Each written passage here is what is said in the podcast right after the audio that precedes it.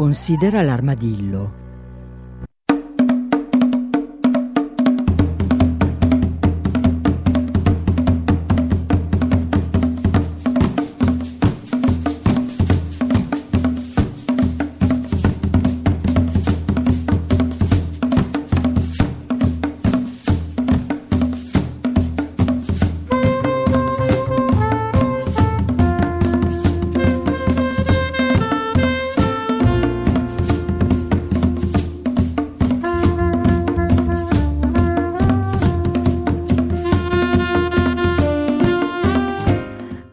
Buongiorno, a tutti e benvenuti da Cecilia Di Lieto.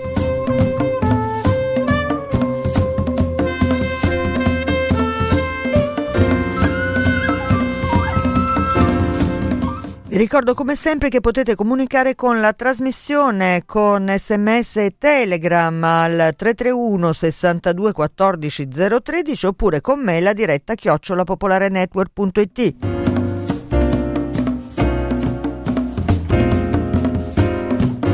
Vi ricordo poi che c'è una pagina Facebook, considera l'armadillo, da eh, visitare cliccando magari anche il mi piace perché più armadilli siamo e più forti diventiamo.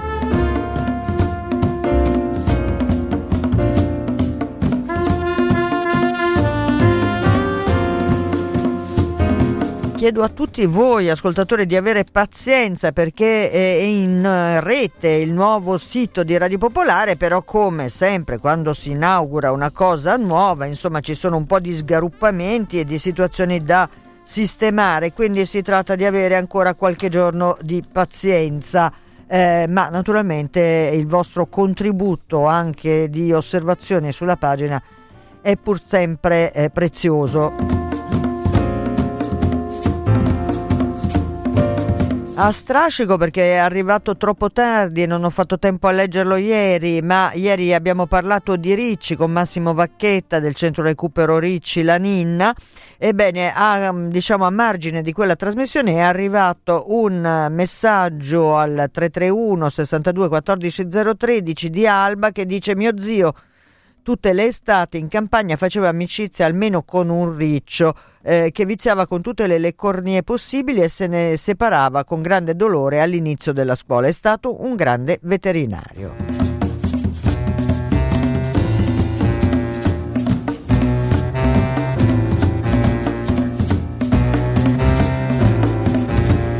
Beh, io avrei, prima di presentarvi il nostro ospite di oggi, avrei voluto così eh, dirvi che è uscito il nuovo libro di Monica Pais, eh, quella veterinaria straordinaria della eh, Clinica Due Mari di Oristano, un libro che si chiama Storia del cane che non voleva più amare, edito da Longanesi.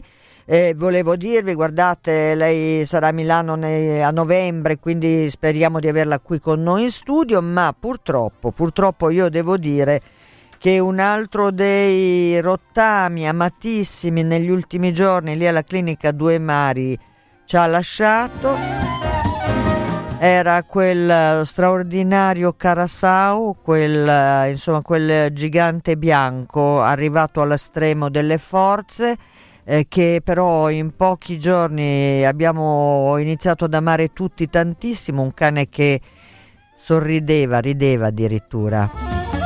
Beh, eh, purtroppo non ce l'ha fatta eh, e lì eh, abbracciamo tutta la clinica Due Mari perché il loro eh, strazio è quello di, insomma, di eh, trovarsi in situazioni dove troppo tardi possono cercare di aiutare queste creature.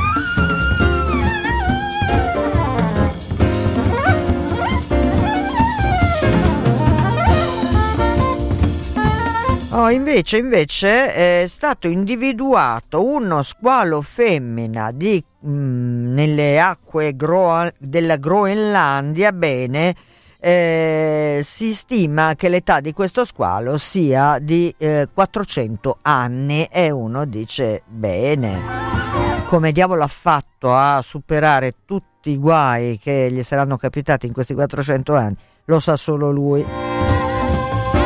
Però per la cronaca non è l'animale più vecchio di cui si abbia conoscenza, perché in realtà abbatterla, diciamo così, abbattere questa squala, eh, c'è stata, e ancora bisogna capire se qualcuno supererà questo record, una vongola dell'islandese che eh, ha vissuto per 507 anni. Ma è il tempo di dare il benvenuto al nostro ospite che ringraziamo tantissimo. Ciao Claudio Morandini, lui è un volontario della LAC, Lega Abolizione Caccia eh, di Brescia, ma anche dei CAPS. Eh, buongiorno Claudio. Buongiorno a voi grazie dello spazio concesso. Uh, figurati, allora io uh, ti ho invitato perché in questi giorni, e non è un caso che proprio in questi giorni, ogni, uh, accompaiono immagini veramente terrificanti di veri e propri mucchi, eh, proprio montagnole di pettirossi, passeri di vario genere, fringuelli, insomma adesso io non individuo, il pettirosso è il più facile da individuare certo. morti intrappolati e, e, e, mi è venuto come mi viene tutte le volte una stretta al cuore perché non riesco a sopportare che possa accadere qualcosa del genere, invece accade quotidianamente, soprattutto in alcune zone, in particolare appunto nella zona del Bresciano. Ci dici di che cosa parliamo? Si tratta di un problema di uccellagione storico, secolare, che fortunatamente nell'arco degli ultimi 30 anni si è notevolmente ridimensionato, nel senso che le immagini che si vedono circolare in rete in questi giorni una, solo una quindicina d'anni fa facevano parte del quotidiano e quello che si vede oggi si poteva moltiplicare tra, tranquillamente per 30. Ecco. Mm, eh, il problema è che la provincia di Brescia è mm, il punto di passaggio di una delle più importanti rotte migratorie dei piccoli uccelli insettivori e da sempre, da secoli, eh, questo immenso patrimonio che è di tutta l'Europa ovviamente viene sistematicamente saccheggiato. Viene saccheggiato mh, non solo utilizzando i fucili, quindi cacciando di frodo da appostamento fisso, praticando la caccia alla vagante, ma utilizzando appunto una grande quantità di trappole e di reti. Eh, la provincia di Brescia era famosa, è stata per, per, un tempo lunghissimo per la presenza in autunno di una trappola micidiale che si chiama Archetto e che fortunatamente è quasi scomparsa. È una trappola etologica concepita specificamente per catturare il pettirosso, non vi sto a spiegare perché, perché è una cosa abbastanza complicata, comunque chi l'ha inventata molto tempo fa conosceva benissimo il comportamento del pettirosso. E questi sono è i famosi cacciatori che amano la natura, no? Sono... Sì, sì, sono no, sto se... era, natura, eh, era amare ironia ovviamente, vuol dire che... Sì, no, è interessante sottolineare che eh, quest'anno come negli anni precedenti noi eh, stiamo dando vita anche in queste ore, perché non è ancora finito, a un campo antibracconaggio.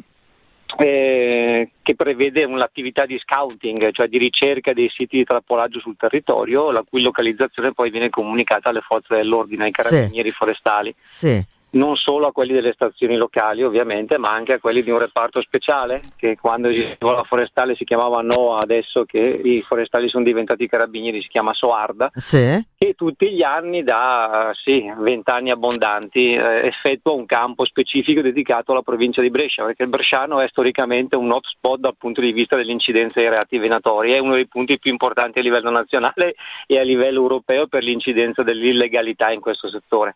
Senti Claudio, e... pe- ah, sì, scusa, finisci, finisci. No, prego, prego. No, ti volevo chiedere questo, per chi appunto è, uh, non, non, non, sa come, come, avviene concretamente, che cosa succede? Che eh, i campi antibracconaggio vuol dire che div- prendono un territorio, mettiamola così, io la dico rozzamente, no?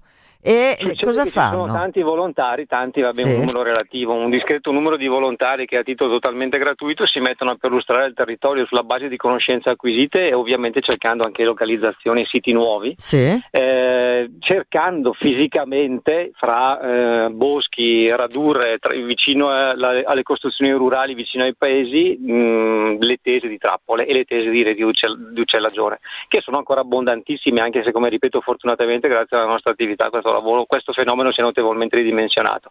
Trovano i siti li georeferenziano e passano le informazioni semplicemente ai carabinieri forestali o anche alla polizia provinciale sì. quando serve, sì. in modo che poi le forze dell'ordine, che ovviamente sono competenti, possano organizzare un appostamento e individuare eh, i gestori di queste, di queste strutture. Senti, ma quando, quando, trovate una rete, eh, allora abbiamo detto che l'archetto è un po' meno usato per fortuna, o sbaglio? L'archetto fortunatamente sta scomparendo eh. anche perché, apro e chiudo una parentesi, una, una, trappola veramente di una crudeltà inaudita. Cattura il pettirosso fracassandogli le zampe, mm. per cui l'animale resta appeso a testa in giù per ore, per giornate intere, perché essendo a testa in giù il sangue continua a fluire sì, al, al cervello, cervello. Con le zampe fracassate muore nell'arco di ore, soffrendo quello che potete immaginare. Eh, da, da molti anni ormai queste trappole si sono ridimensionate, sono quasi scomparse, anche se anche anche quest'anno ne sono state trovate, sono state sostituite da un'altra trappola meno efficace decisamente, che è sostanzialmente una piccolissima tagliola. Mm con un sistema di, di, di, funzionamento a scatto, sì. con un'esca rappresentata da una larva di tenebrionide o da una larva di mosca carnaria, anche quella funziona perfettamente per catturare piccoli uccelli insettivori è meno efficace dell'archetto, però è molto meno visibile, sì. perché è messa per terra o sugli arbusti, per cui individuarla non è così semplice. Immagino. Mentre invece la costante di tutti questi anni, anzi decenni, una, per, una presenza costante è quella delle reti. Eh, tese di reti di 10, 20, 30, 50 centinaia di metri in funzione delle dimensioni dell'uccellatore. No? Sì. Se è un uccellatore su scala eh, domestica, diciamo così, che comunque causa dei danni giganteschi, oppure se è un uccellatore di livello industriale, come ce ne sono ancora e eh, queste certo. persone sì. sono direttamente collegate a un, cioè è una filiera completa nel senso che i tanti uccellatori industriali presenti in provincia di Brescia hanno ancora un legame diretto con una serie di ristoranti nei quali eh, una clientela scelta che è disposta a pagare cifre notevolissime si presenta ovviamente in modo blindato, coperto e tutelato per consumare lo spiedo fatto con gli uccelli insettivori. Dunque, quindi noi ricordiamo, ricordiamo, che questa è una pratica vietata, sì, cioè è, è illegale. Vietato, è totalmente vietato il trappolaggio, da sempre sostanzialmente è totalmente vietato il commercio di avifauna a maggior ragione protetta eh, dal 1992, cioè da quando entrata in vigore la legge quadro nazionale per la tutela della fauna che più, semplicemente viene definita la legge nazionale sulla caccia, sono entrambe cose totalmente fuori legge, sanzionabili, con sanzioni molto, cioè, molto purtroppo no, mm, diciamo consistenti ma che dovrebbero essere tranquillamente triplicate per rappresentare un vero deterrente. Il nostro lavoro è questo, eh, tutti gli anni, tutto il mese di ottobre, una buona parte di settembre, anche spesso anche novembre, viene dedicata a questa attività sul campo. Mm, questo è il campo più importante a livello nazionale, sì. poi la LAC ne gestisce anche altri nelle isole tirreniche certo. per esempio non solo.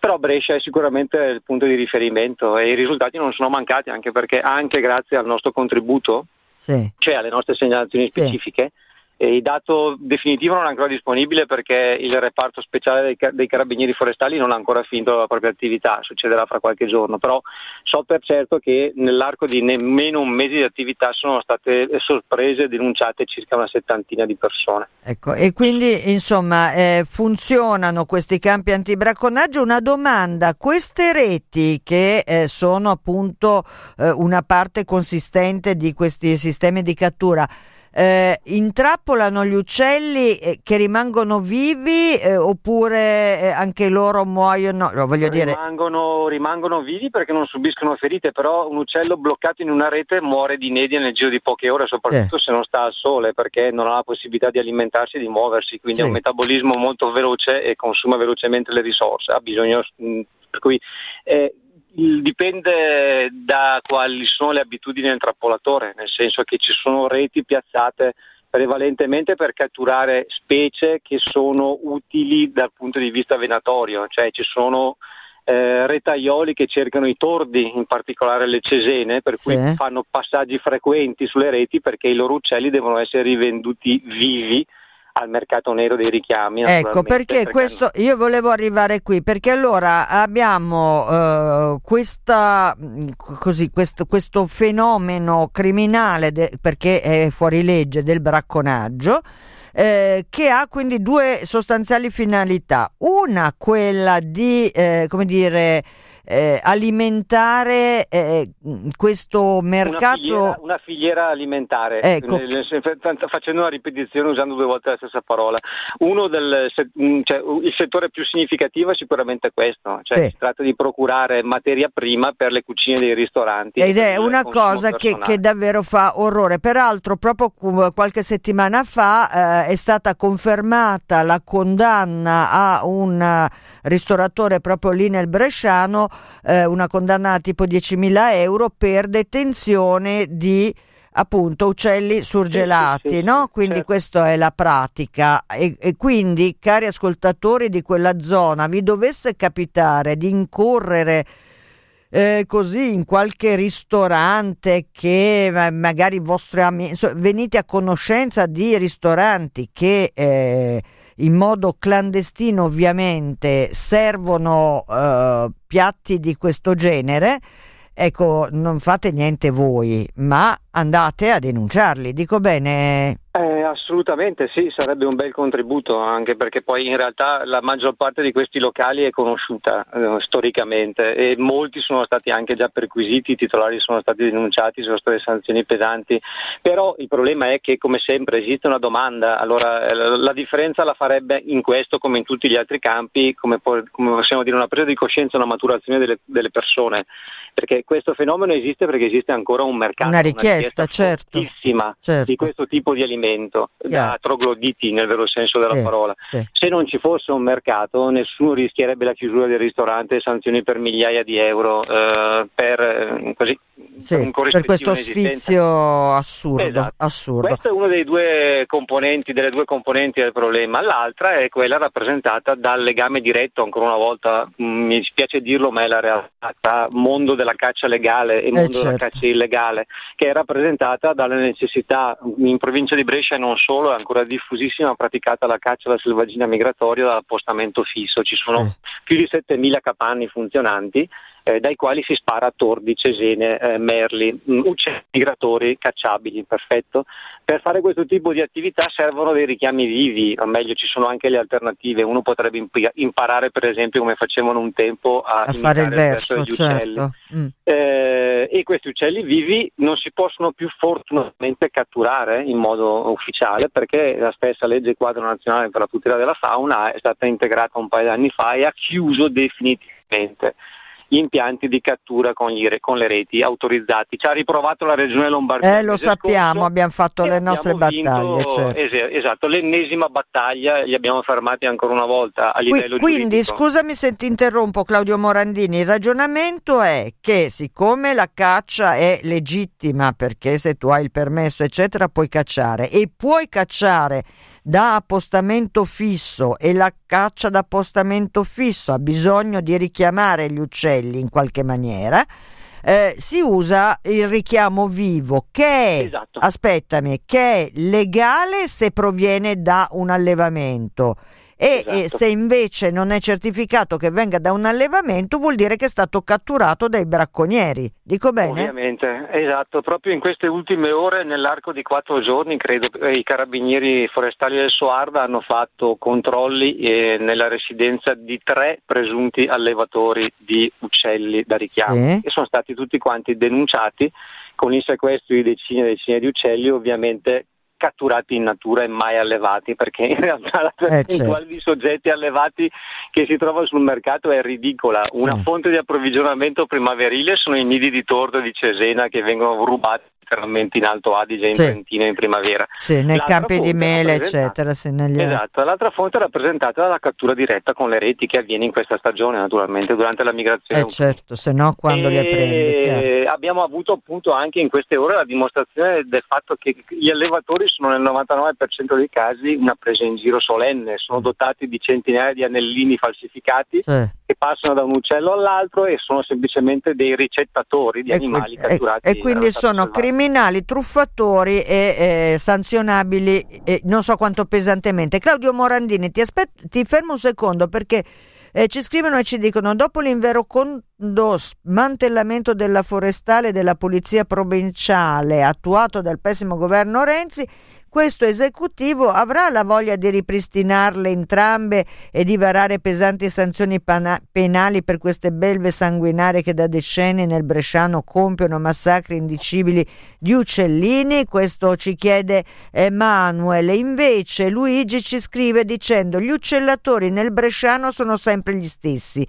Le sanzioni sono minime, la burocrazia ci mette del suo e la magistratura sorvola. Quindi è, cro- è, così, è un quadro così te- nefasto, Claudio Morandini? Eh, direi che corrisponde abbastanza alla realtà. Se poi andiamo a verificare effettivamente che percentuale delle denunce presentate alla magistratura per reati venatoria arriva a una sanzione, siamo forse nell'ordine del 50%. Moltissime vengono annullate per decorrenza dei termini perché la magistratura, questi fascicoli vengono considerati poco importanti, sì. purtroppo, sì. soprattutto a Brescia. Nelle altre procure eh, nelle altre regioni non è così, ma in Lombardia sì, per cui sono i primi fascicoli che finiscono sotto il mucchio, restano lì fino a, sostanzialmente a scomparire nel nulla, a polverizzarsi. Cioè, lo abbiamo verificato negli anni, così è.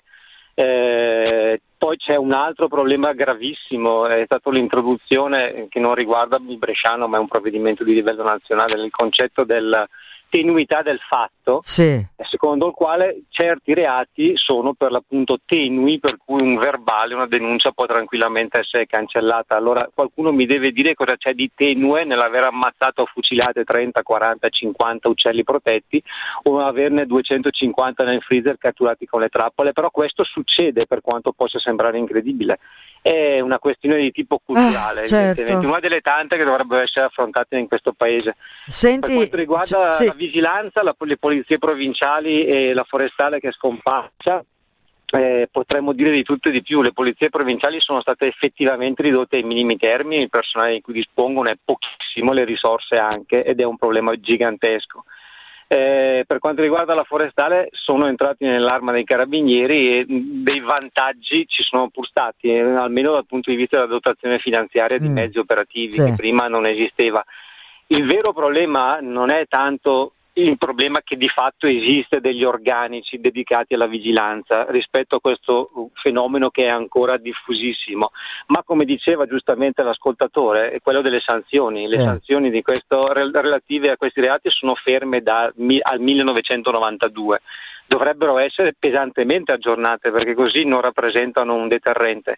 Cioè se una persona, come è successo nei giorni scorsi, un capannista sorpreso con i richiami vivi protetti al capanno e con gli uccelli protetti appena uccisi, eh, viene sanzionato con 1500 euro ed è questo qui un piccolo industriale della Valtrompia. Ci Figurati che, gli frega, che gliene frega, certo. Senti, Assolutamente nulla. Eh, ah. Senti, Giuseppe ci scrive, è indispensabile che il governo cancelli l'articolo 8, 842 del codice sì. civile che permette ai cacciatori di entrare nei terreni privati, ma la criminale caccia sui valichi lombardi è stata fermata, si domanda Giuseppe? La, formalmente sì, allora per quanto riguarda l'abolizione dell'842 la LAC ha lanciato ormai da anni una campagna di eh, raccolta sì. firme perché questo venga e le sollecitazioni a ogni esecutivo che si succeda all'altro sono continue, nel senso che questa è una delle tante eredità fasciste di questo paese, è una specie di unicum a livello europeo. Eh sì, peraltro e... con questa cosa stranissima per cui la proprietà privata è assoluta padrona in qualsiasi con, con contesto che tranne che in questo, che è una cosa esatto. che mi fa venire l'orticaria. Scusa, sì, ma io non ci posso tutti. passare. Comunque il, il lavoro in questa direzione prosegue naturalmente. Un giorno forse un governo illuminato troverà anche il tempo per occuparsi eh, di questa stortura inaccettabile. Certo, certo. Per quanto riguarda i valichi c'è stata un'altra vittoria, si sono serviti 11 anni eh, perché si è partiti con i ricorsi al TAR, due ricorsi al TAR e poi la cosa si è chiusa davanti al Consiglio di Stato, quindi con una sentenza definitiva.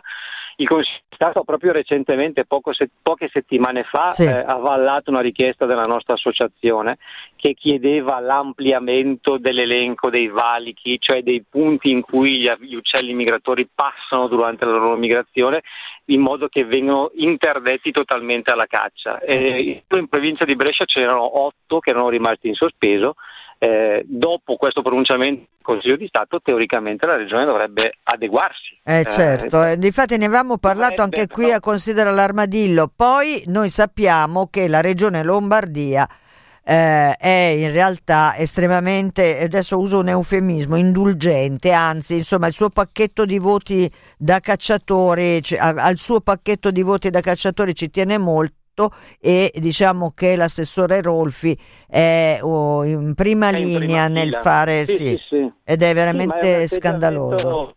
incomprensibile da tutti i punti di vista anche da quello strettamente politico perché eh, l'abbiamo già detto anche attraverso questa trasmissione questi, questi politici da sbarco stanno difendendo una minoranza in graduale ma lenta e costante estinzione che dal punto di vista politico quindi conta veramente pochissimo. Eh, però, ma chissà generale. quanti soldi magari sotto banco viaggiano anche di sostegno alle campagne elettorali, ma questo la butto lì senza saper nulla. A me era una domanda, insomma. No? È possibile, cioè, diciamo che in provincia di Brescia in particolare, in Lombardia in generale, ma soprattutto da noi conta sicuramente il peso economico e quindi anche politico dell'industria armiera, cioè dell'industria che produce armi leggere per, per uso sportivo, ovvero le armi da caccia. Certo. Però tutto questo, nonostante nonostante i numeri di questo comparto industriale con, continua a essere incomprensibile dal punto di vista politico, ah, cioè, sì. eh, avrebbero molto più riscontro e mo- un'accoglienza completamente diversa a provvedimenti di tutela ambientale, eh, di certo. salvaguardia della fauna, eh, perché la maggior parte delle persone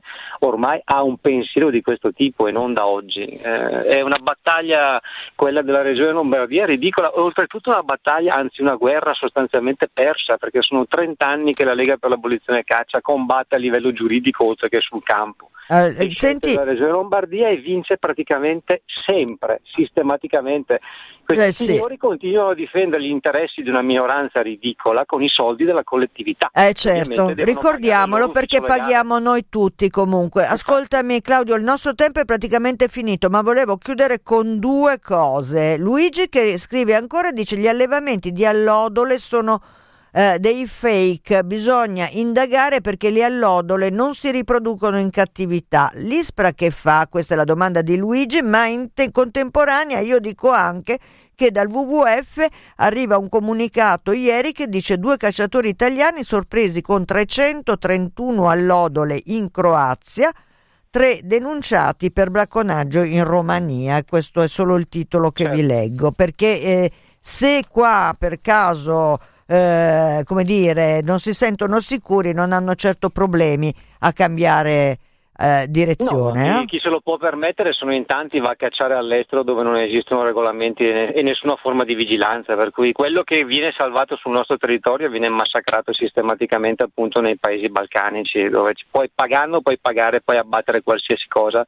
e senza limitazioni di, di numero. È uno scandalo eh, il, il, mondo è il nord ricco che ancora una volta trova una formula di saccheggio della parte invece più povera del resto del mondo, eh semplicemente sì. colonizzandola con i soldi che ha a disposizione. Eh, guarda, eh, caro Claudio Morandini, io oh, come posso dire che ti ringrazio enormemente non solo per essere stato nostro ospite ovviamente, ma per quello che fai e fate come campi antibracconaggio, che vuol dire un lavoro durissimo, mi immagino, perché vuol dire svegliarsi all'alba, girare pericolosamente. Eh? Sì, sì, sì, Beh, esattamente in questi termini. Sicuramente un lavoro impegnativo e faticoso, poi fortunatamente arrivano anche i risultati. Beh, meno male, grazie veramente. Un abbraccio enorme a Claudio Morandini, eh, volontario della LAC di Brescia, della Lega Abolizione Caccia di Brescia e dei CAPS, cioè i centri, eh, i centri aiutami. Com- eh, CAPS è Committee Against Bird Slaughter, è un'associazione, un'organizzazione di livello europeo, gemella sì, della LAC, certo. che opera su scala più ampia, con lo, stesso, con lo stesso obiettivo sostanzialmente. È una guerra luce lagione fatta in questo caso a livello europeo. E io eh, ti ringrazio naturalmente per lo splendido lavoro che fai a nome di tutte quelle creature che riuscite a salvare, se non al momento, almeno in prospettiva, mettiamola così.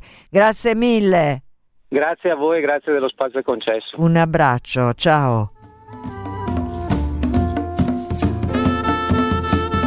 Che belle persone. Beh, Cecilia Di Lieto vi saluta, vi ringrazia per l'ascolto. Vi ricordo soltanto la pagina Facebook Considera l'armadillo perché, eh, come vi dico sempre, più siamo e meglio è. E, e, vi ricordo anche l'altra cosa che è l'indirizzo armadillo chiocciola radiopopolare.it per segnalazioni, osservazioni, critiche e tutto quel che volete. Ciao a tutti, eh, appuntamento a domani. Ah, bellissima puntata domani, ospiti importanti. tutti importanti i nostri ospiti, ma insomma poi capirete.